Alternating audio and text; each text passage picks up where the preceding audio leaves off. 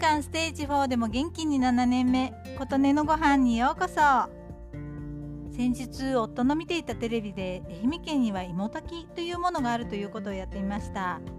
先日、今年最後の海水浴と称していた海浜公園でも行われているという紹介のニュースだったようです。いろいろな場所で芋炊きの催しが行われているようです。コロナによって中止されてしまったものもあり、対策をとって行うところもあって、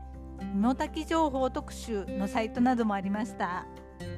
芋炊きの発祥は大洲市とされていて、鶏肉、里芋、こんにゃく、しいたけなどの具材を煮込んだ鍋料理で、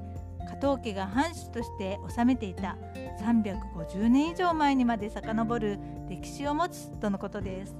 おこもりと呼ばれる伝統行事で振る舞う鍋に、各地が地元名産の里芋を持ち寄ったことが始まりと言われていて、しょうわよんじゅういちねんには市の観光事業となり、河川敷で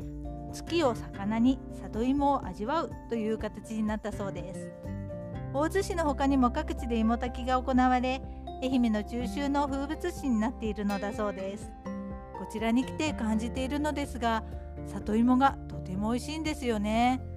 里芋が育つのに適した土地なんでしょうか。東北地方でも行われてきた芋煮会は聞いたことがありますが、その土地その土地で続いてきた行事があるんですね。本来はお外で食べるものらしいですが、今年我が家はそれをちょっと取り入れてお家で食べようと思います。あなたの元気を祈っています。琴音のありがとうが届きますように。